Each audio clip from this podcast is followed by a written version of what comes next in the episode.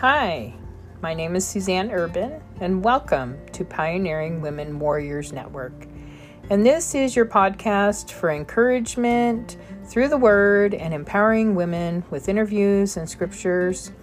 Before we um, listen in to today's episode, you can find these podcast episodes on my WordPress blog at suzannespodcast.wordpress.com.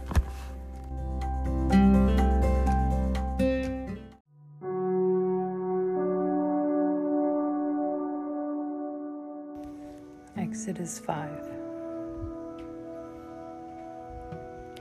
After this presentation to Israel's leaders, Moses and Aaron went and spoke to Pharaoh. They told him, This is what the Lord, the God of Israel, says Let my people go, so they may hold a festival in my honor in the wilderness. Is that so? retorted Pharaoh. And who is the Lord? Why should I listen to him and let Israel go? I don't know the Lord. I don't know the Lord, and I will not let Israel go. But Aaron and Moses persisted. The God of the Hebrews has met with us, they declared. So let us take a three day journey into the wilderness so we can offer sacrifices to the Lord our God. If we don't, he will kill us with a plague or with the sword. Pharaoh replied, Moses and Aaron, why are you distracting the people from their tasks? But get back to work. Look, there are many of your people in the land, and you are stopping them from their work.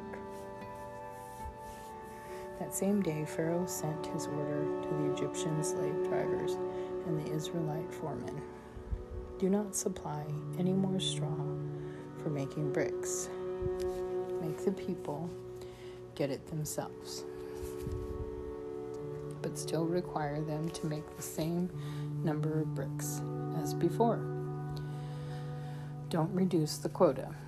they are lazy that's why they are crying out. Let us go and offer sacrifices to our God. Load them down with more work. Make them sweat. That will teach them to listen to lies. So the slave drivers and foremen went out and told the people, This is what Pharaoh says I will not provide any more straw for you. Go and get it yourself. Find it wherever you can. But you must produce just as many bricks as before. So the people scattered throughout the land of Egypt in search of stubble to use as straw. Meanwhile, the Egyptian slave drivers continued to push hard. Meet your daily quota of bricks, just as you did when we provided you with straw. They demanded then they whipped the Israelite foremen they had put in charge of the work crews. Why haven't you met your quota, either yesterday or today? They demanded. So the Israelite foreman went to Pharaoh and pleaded with him. Please don't treat your servants like this, they begged. We are given no straw, but the slave drivers still demand make bricks. We are being beaten, but it isn't our fault. Your own people are to blame. But Pharaoh shouted, You're just lazy, lazy. That's why you're saying, Let us go and offer sacrifices to the Lord. Now get back to work. No straw will be given to you, but you must still produce the full quota of bricks. The Israelite foreman could see that they were in serious trouble when they were told, You must not reduce the number of bricks you make each day. As they left Pharaoh's court, they confronted Moses and Aaron, who were waiting outside for them. The foreman said to them, May the Lord judge and punish you for making us stink before Pharaoh and his officials. You have put a sword into their hands, an excuse to kill us. Then Moses went back to the Lord and protested, Why have you brought all this trouble on your own people, Lord? Why did you send me? Ever since I came to Pharaoh as your spokesman, he has been even more brutal to your people and you have done nothing to rescue them.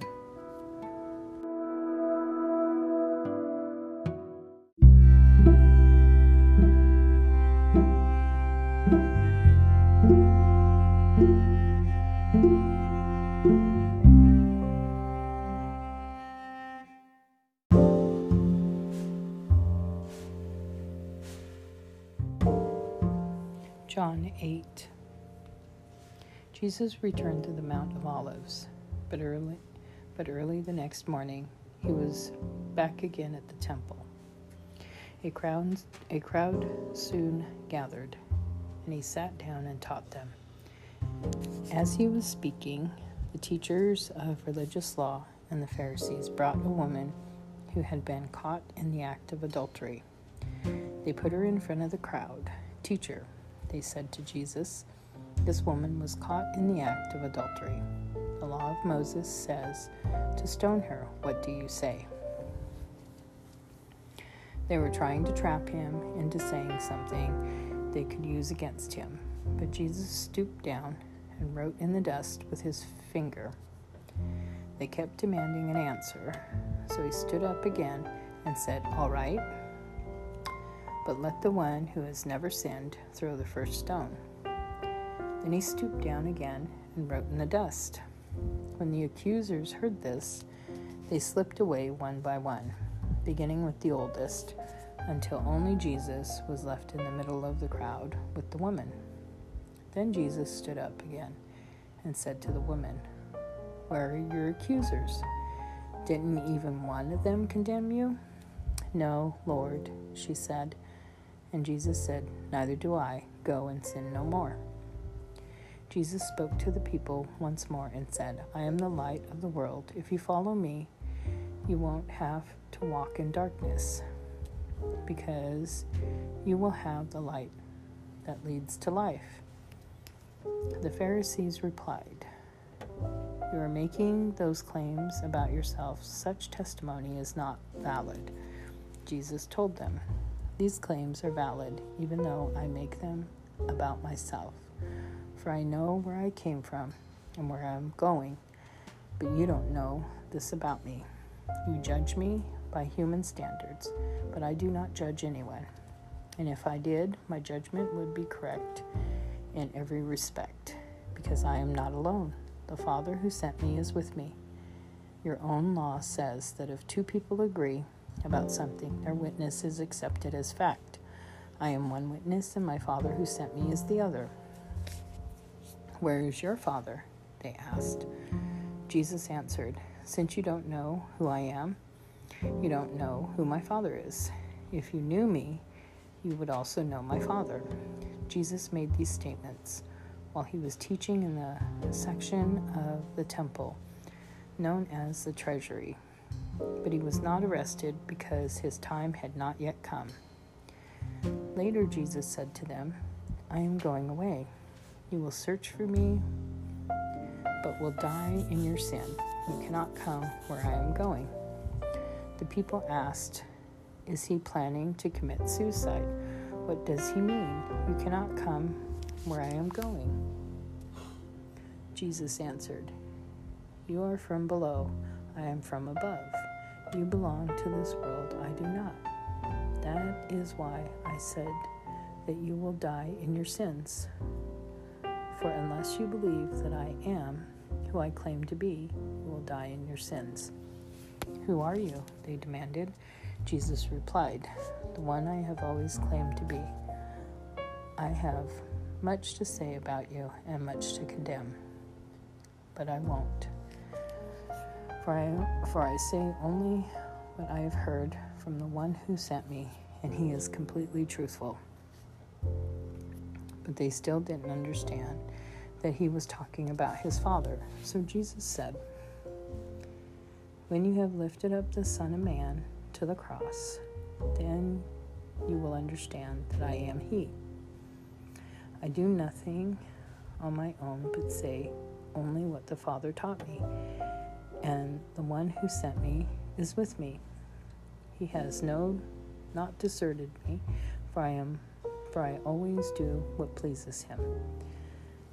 Then many who heard him say these things believed in him. Jesus said to the people who believed in him, You are truly my disciples if you remain faithful to my teachings, and you will know the truth, and the truth will set you free. But we are descendants of Abraham, they said. We have never been slaves to anyone. What do you mean you will be set free? Jesus replied, I tell you the truth. Everyone who sins is a slave of sin. A slave is not a permanent member of the family, but a son is part of the family forever. So if the Son sets you free, you are truly free. Yes, I realize that. You are descendants of Abraham. And yet some of you are trying to kill me because there's no room in your hearts for my message. I am telling you what I saw when I was with my father. You are following the advice of your father. Our father is Abraham, they declared. No, Jesus replied, For if you were really the children of Abraham, you would follow his example. Instead, you are trying to kill me because I told you the truth, which I heard from God. Abraham never did such a thing. No, you are imitating your real father. They replied, We aren't illegitimate children. God Himself is our true Father. Jesus told them, If God were your Father, you would love me, because I have come to you from God. I am not here on my own, but He sent me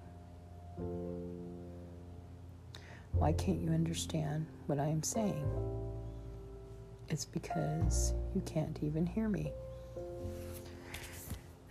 For you are the children of your father, the devil, and you love to do evil things he does. He was a murderer from the beginning.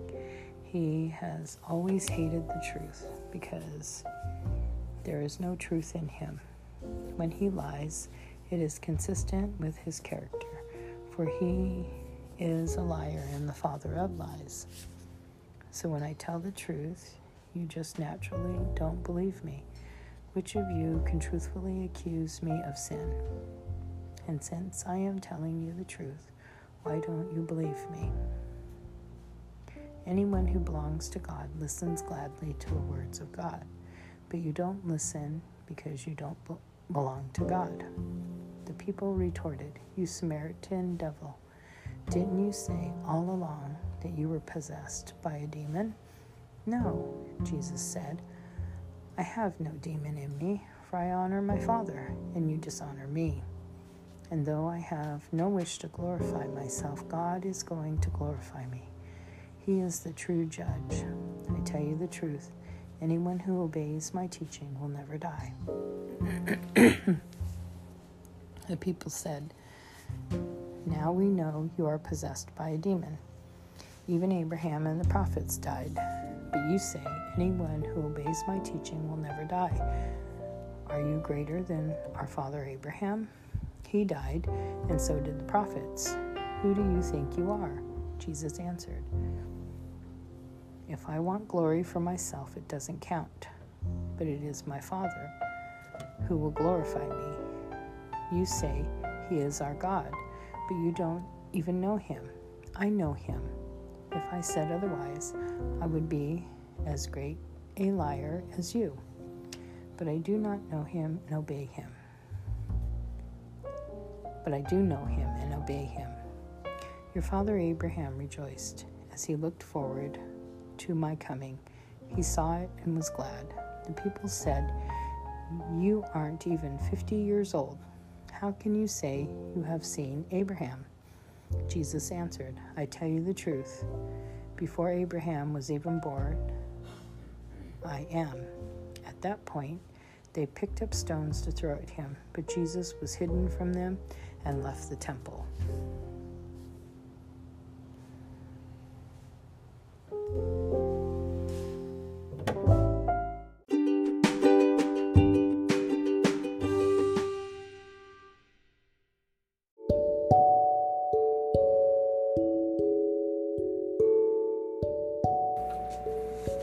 Thank you for tuning in today, and we shall see you tomorrow.